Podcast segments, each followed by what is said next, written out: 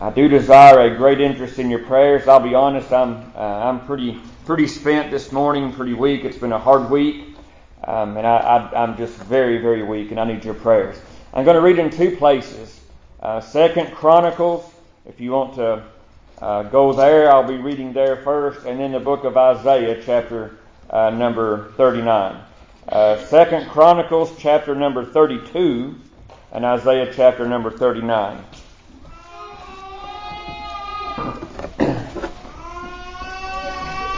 Glad for all of our visitors to be with us. We want you to feel at home in the service and glad that you uh, are here with us today, members as well. It's always good to see you.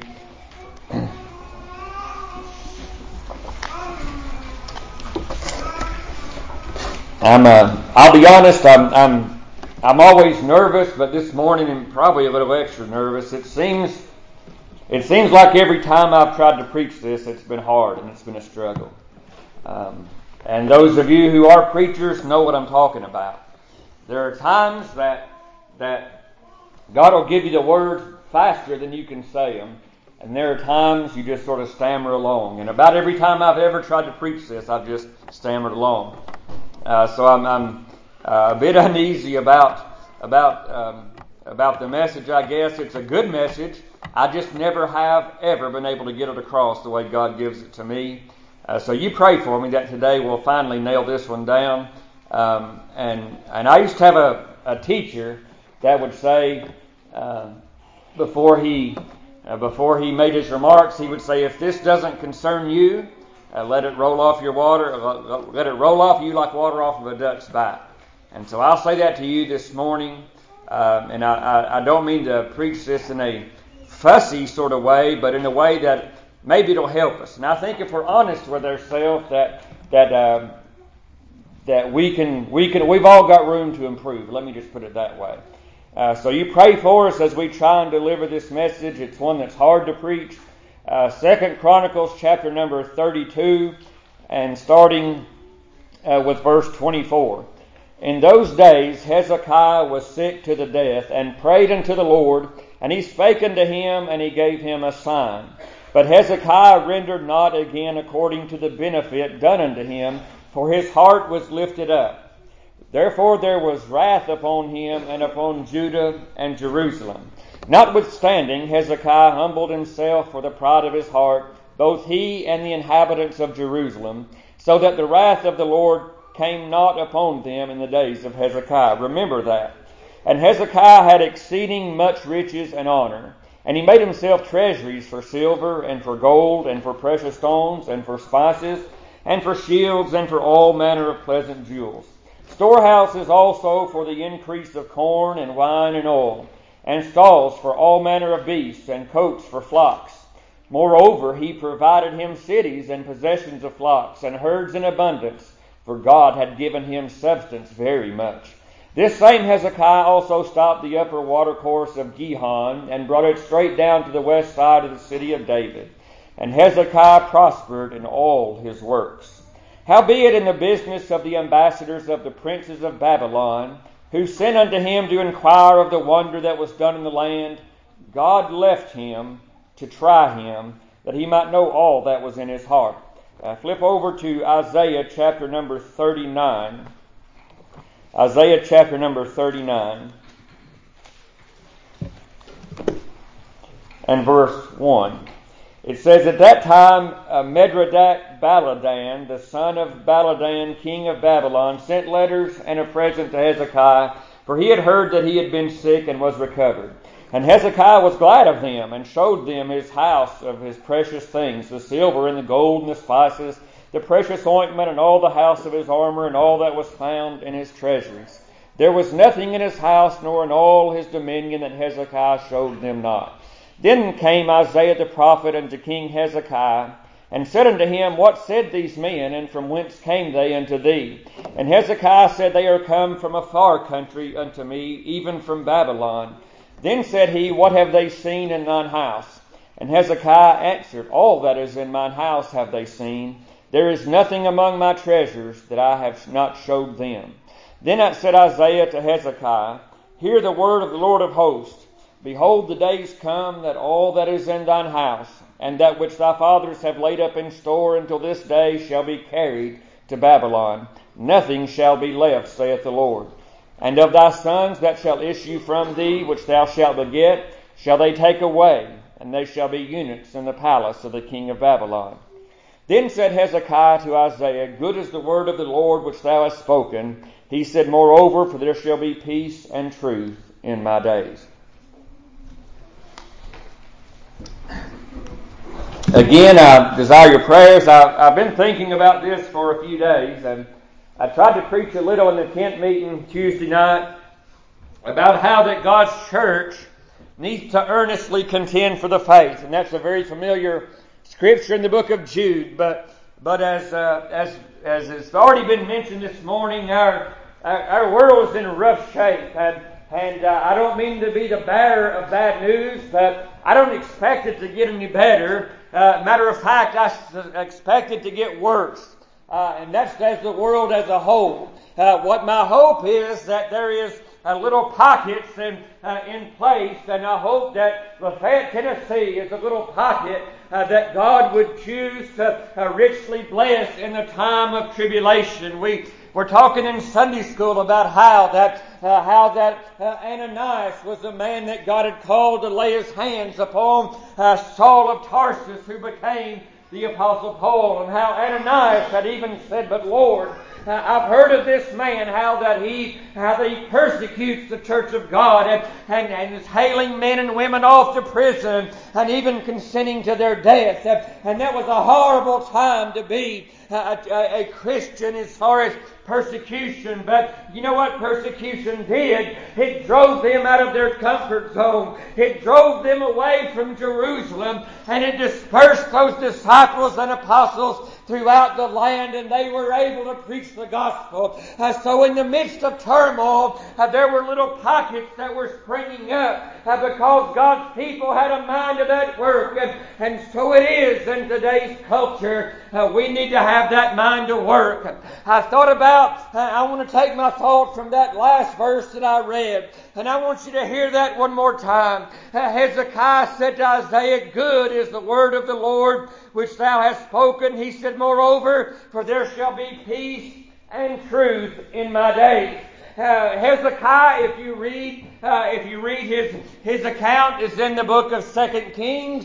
It's in the book of Second Chronicles. It's in the book of Isaiah. All three of them have a have a similar aspect, uh, but all three places uh, uh, delve into something a little bit different. If you read the account in Second Chronicles, uh, starting in the early 30th chapter, uh, or somewhere around in there, it talks about Hezekiah when he took the throne. He was 25 when he started to reign and he reigned over Judah, I think, 29 years.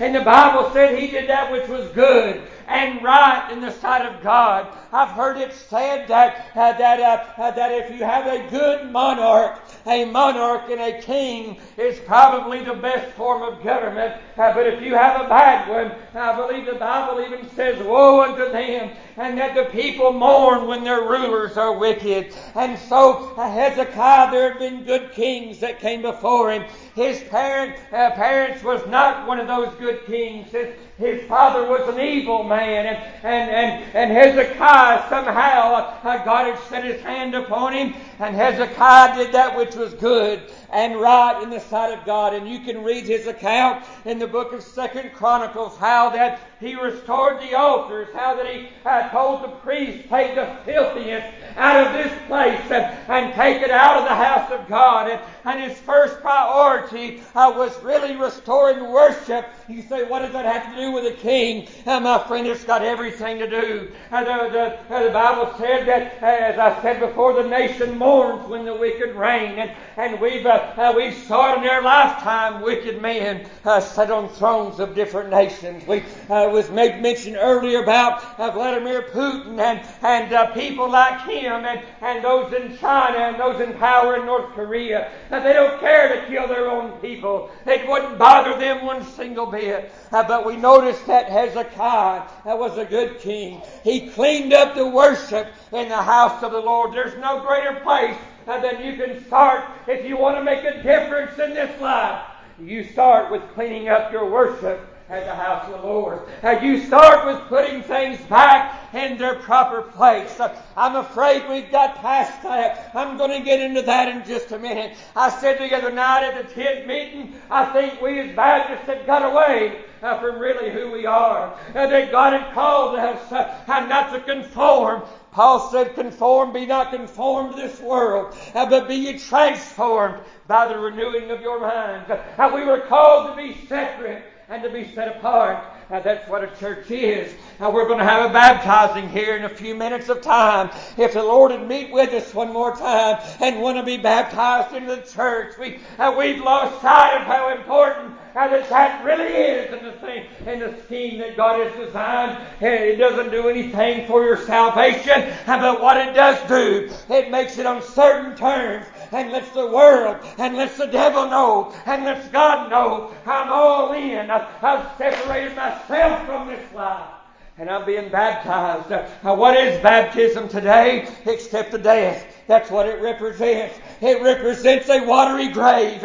It represents a place that, that as, as our Lord and Savior uh, was buried and He rose again from the dead. Uh, so when we as Baptists think of baptism, it's an immersion. It's a watery grave. Uh, just like you go out to a cemetery and bury a dead body. That's what it represents. That you have died into sin and died into this life. And when you're raised up out of the water, it's a picture of the glorious resurrection of the new life.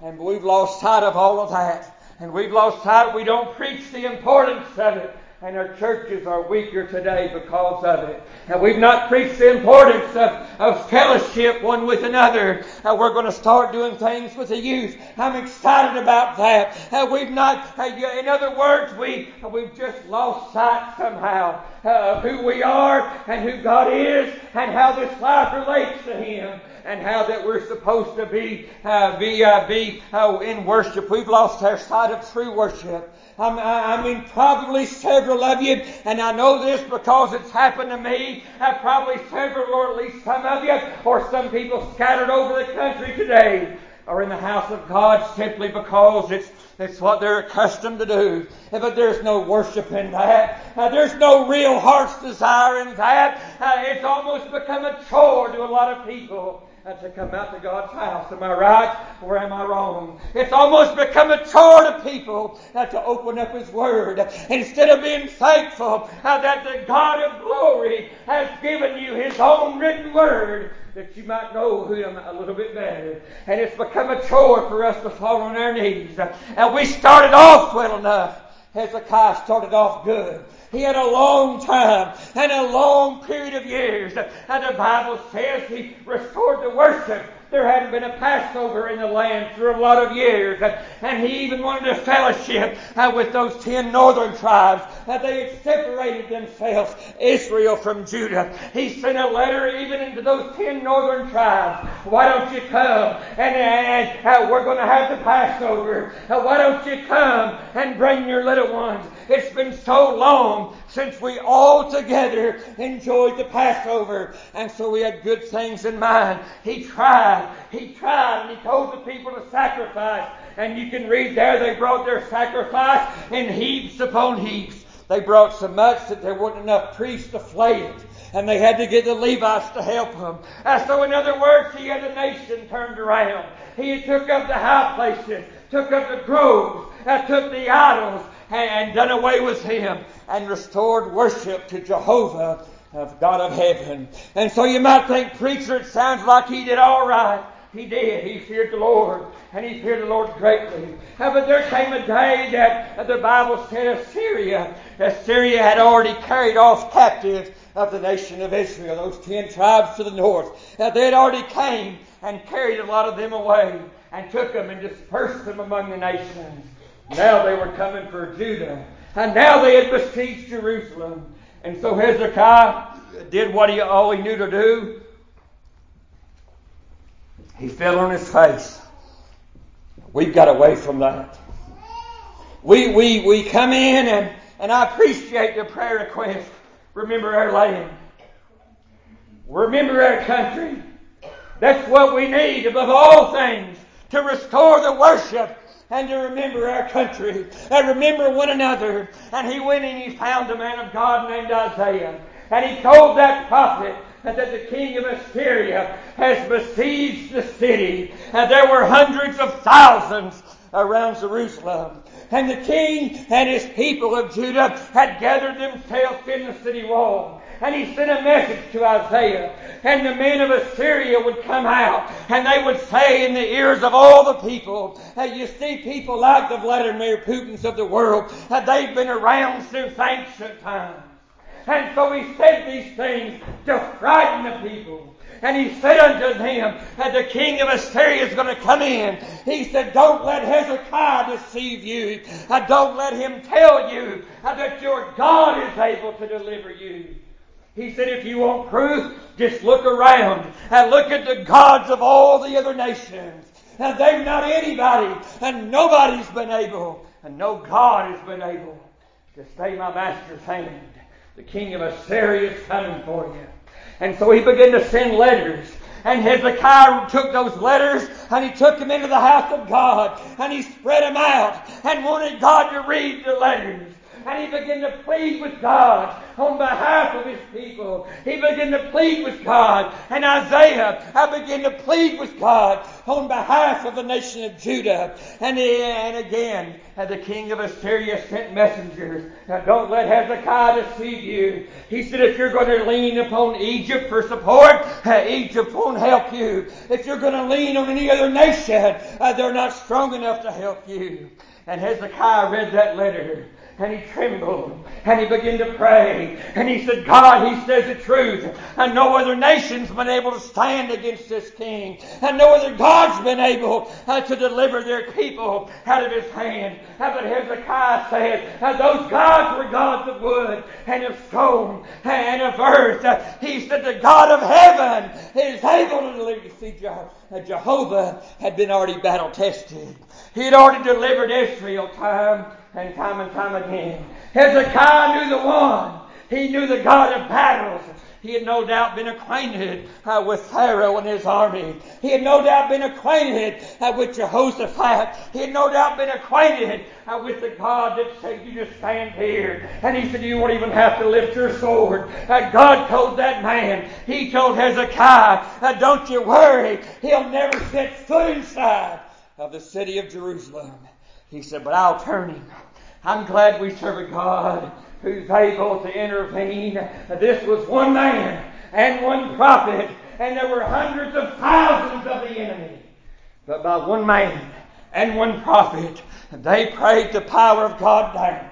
I'm telling you, uh, don't let the devil deceive you. Uh, one man of God and one woman of God, uh, one child of God can be the difference in victory or defeat.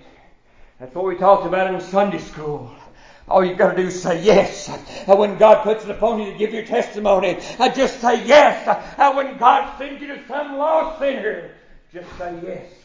One heart, one mind, one accord, one man, one woman can make the total difference. So here was Hezekiah and Isaiah, and they cried out to the God of heaven. And God said, I'll not let him set foot inside your walls. And he didn't. That night, the Bible says, an angel of the Lord went into the camp of Assyria and killed 185,000. 185,000 lay dead when they got up the next morning. The king of Assyria saw his numbers. He saw his army destroyed. He turned tail, went back into his own city, went back to his God and his worship, and his own sons took his life. What happens next? Hezekiah, Hezekiah got sick. That's Rona picked this up. Hezekiah got sick. And Isaiah said, Hezekiah, set your house in order, for today you're going to die. That had to be quite a shock. Set your house in order. That's good sound advice. Lost sinner friend, if you're here today, looking at the problems and the, and the, and the rumors of wars, and the destruction that will soon come upon the face of this earth. I would counsel you today, set yourself in order. You're not going to live forever. This world is not. going to stand forever. As a matter of fact, the only reason why it's standing now is because of the long suffering of God. Giving people opportunities to be saved. But I wouldn't let one more opportunity pass by. I wouldn't dare go to sleep tonight without knowing where I stood with God. And you say, Preacher, I've tried. I'm telling you, it's worth fighting on and trying on. And my friend, when you find Him precious to your soul, then I'll be satisfied. But I counsel you, set your house in order. We make preparations for our children. I don't qualify for any life insurance because of my heart issue. Nobody will insure me. I'm too high risk. But those of you who have 401ks and that you've prepared as best you can uh, for the time to come that either your spouse or your children uh, will enter into life without you. You've done all that you can. Uh, but I want to ask you a question. Have you prepared them for the spiritual war that they're going to inherit? And that's what I really want to talk about. Isaiah said, set your house in order because you're going to die. And the Bible said Hezekiah turned toward the wall and he began to pray. He fell upon his face to that same God. And he began to pray. Lord, I've tried. I've tried to uphold your name. I've tried to do right. He prayed for his life. Isaiah had got out in the courtyard and the Spirit of God stopped him in his tracks. He said, Isaiah, you turn around now and you go back and tell the king, I've heard his prayer and I've heard his cry. And I've decided he's going to have 15 more years. And Isaiah did. He turned around and he went and told Hezekiah, God has told me that you'll not surely die now, but he's given you 15 years. I would ask you today, whatever amount of time that you have left.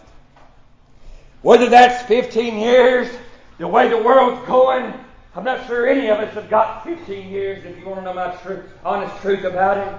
I'm telling you, things are beginning to take place. The book of Revelation today should be more alive and real than you've ever known it in your life.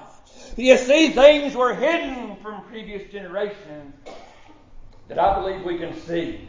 I could see things in Revelation that just 10 years ago I couldn't understand. Now I see.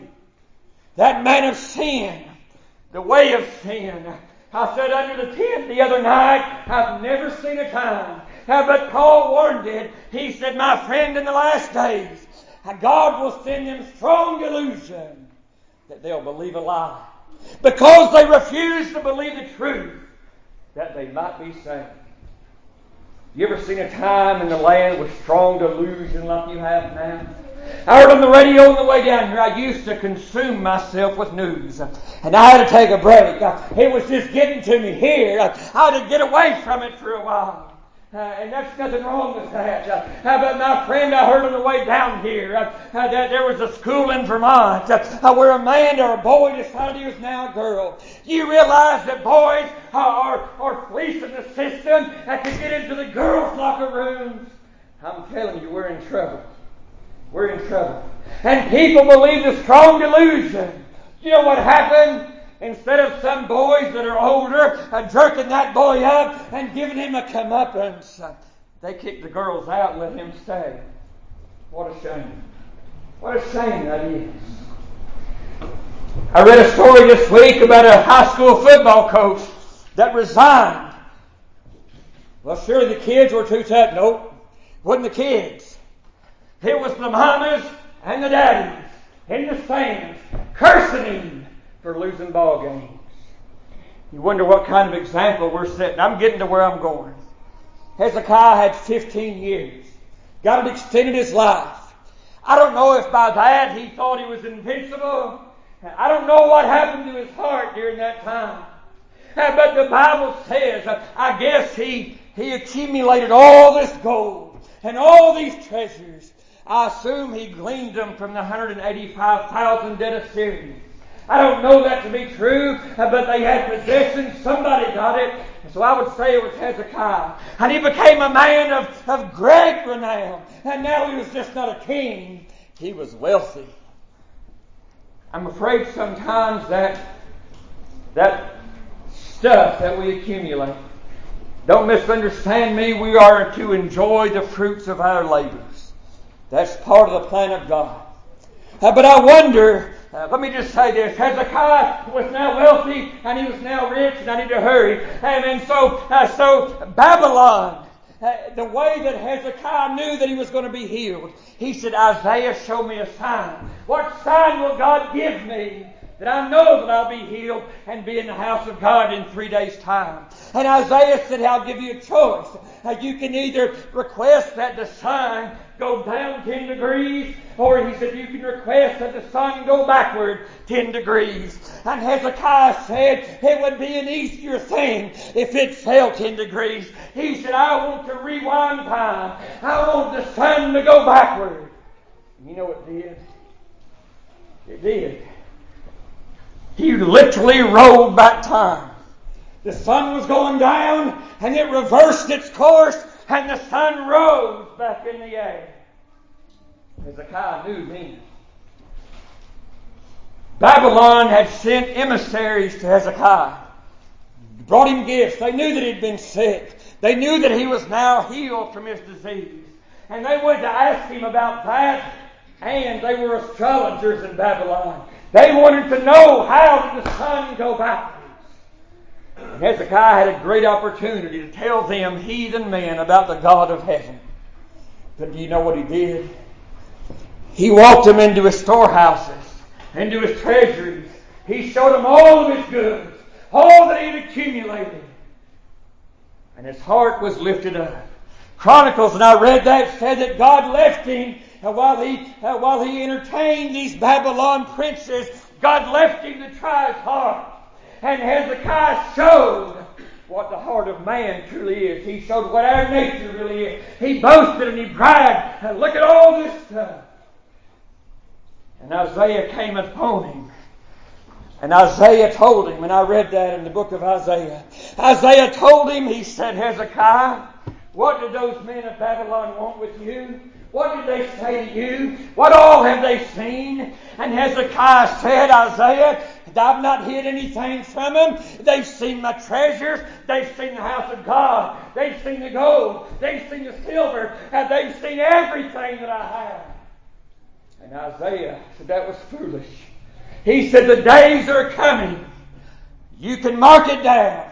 He said, The days are coming upon the lives of your children and your grandchildren, and that Babylon will come, and there'll be a ruthless king. Moses prophesied of it long ago that a nation from far away that speak a language that you don't understand is going to reprove you and carry you away. And Isaiah said it's going to happen in the days of your children and your grandchildren. And what Hezekiah said, I'm 45 now. And I've never wrapped my head around his response. Uh, but he said, well said. Well said. I've read commentaries that try to take up for him. As a matter of fact, every commentary I've read that says Hezekiah didn't mean anything by it, I, I would say uh, the way that God has revealed it to me, all of those men are far smarter than me, but they're all dead wrong, in my opinion. Hezekiah, do you know what he said? He said, It's good that it'll happen in the days of my children. Because then at least there will be peace in my day. I can't wrap my head around that. But those were his words. You might say, Preacher, what a horrible thing. Let me ask you, are we any different? Are we really? I think about how that, just as it was, uh, there was a time we started right, how we were on the right track, how we had a pure religion and pure worship, and we went out to God's house uh, simply to worship God. And then the stuff started accumulating. And God has richly blessed America uh, more than any nation that's ever been born. He has. But I'm afraid that blessing has become a great curse. I'm afraid that instead of taking the time that we have left. And do you realize what they went through to serve God in your foreparents' days? And do you realize there was a man that had to come and, and light a pot-bellied stove? And do you realize what marriage was like? We failed. You realize what marriage was like? in your foreparents' days uh, that your grandmother or your mother and maybe some of you would get up every morning and cook your spouse, your husband, a breakfast. You say, preacher, we ain't got time. I'm not saying a woman's place is in the kitchen. Don't get me. But you know why they did that? It's because they submitted unto their husbands. And you know what the husband would do? Even if she'd put too much salt in it, even if it didn't taste, he would eat it and be thankful because he loved his bride. That's a picture. Marriage is supposed to be a picture of the love that God has for his church. We've made a mockery of even that. I would say today, in our day, we've been lucky to see peace and joy and enjoy the good things. But I'm afraid, just as it was in the days of Hezekiah, that what we're leaving to this next generation, we ought to be ashamed. I'm glad I had people about me I've heard people say in their testimonies, uh, you know, when I was lost, uh, mom and daddy dragged me uh, to every revival, every church. Uh, you might didn't like it then. Uh, there come a day, though, you was glad and thankful. I've had people tell me, you pray for my boy, and you pray for my girl, and they're lost, they need to be saved. But when Sunday morning rolls around, and they're not in the house of God, if you, as mommies and daddies, don't make it a priority, and little Junior will not either. I'm just being honest with us tonight, today. If we don't make it a priority, they're certainly not going to make it a priority. Children, you're going to be thankful one day that you had a mom and a daddy that drug you to the house of God. You're going to be thankful one day. I'm telling you, troubles and tribulations are coming upon us. And the only thing you know what we have to do? We have to not get a haughty spirit about us and, and it's all their fault. A, bunch of murderers, a bunch of baby killers, a, bunch of trans. You know what we've got to do? We have got to fall on our face and say, God, be merciful. Come back to our land. We have sinned and fall upon our face.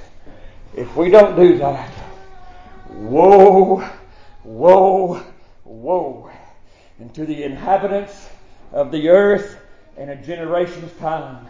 You read, not a hundred years or so it went by, and Babylon came, and they took them, and they took their children. You can read in the book of Daniel, uh, Daniel, Shadrach, Meshach, and Abednego. You know what it says about them? That they were the king's seed. Related to Hezekiah. Isaiah told him it's going to happen in the lives of your children and your grandchildren. And he said, You're going to keep playing along until there's no more remedy. And that guy, and they'll have to come. And guess what? Uh, the next king that rose up, he was evil. And he, his name was Manasseh. And he put those groves back. I'm telling you, mamas and daddies, your children are watching you. They're watching you. Do they ever hear you pray?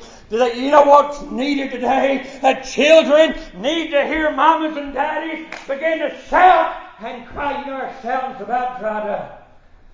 They need to hear that. And they need to see mamas and daddies with their nose to the blessed book. They need to see mamas and daddies excited not a drudgery getting up on Sunday morning, Wednesday night, and not, not woe is me and just head dry. They ought to see excitement in serving God. If they don't see it in you, my friend, we've lost them. We've already lost a whole generation. And we're on the brink of losing another. I'm telling you, it's, it's hard to preach. I've never, never still, even today, didn't nail it down right.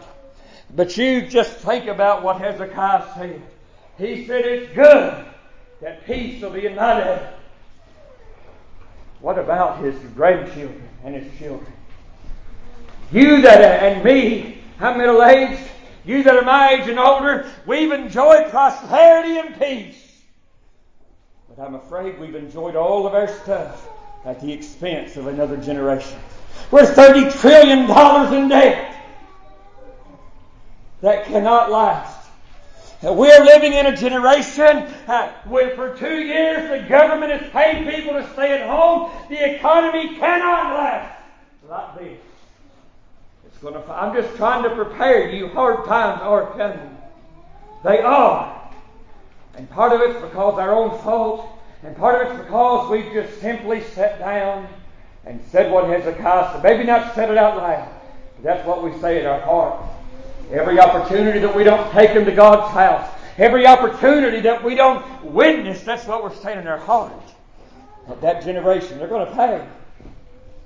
I don't know how that sit with you, but it's off of me and you can do with it what, what you want to, but come ahead with a song. That's my message.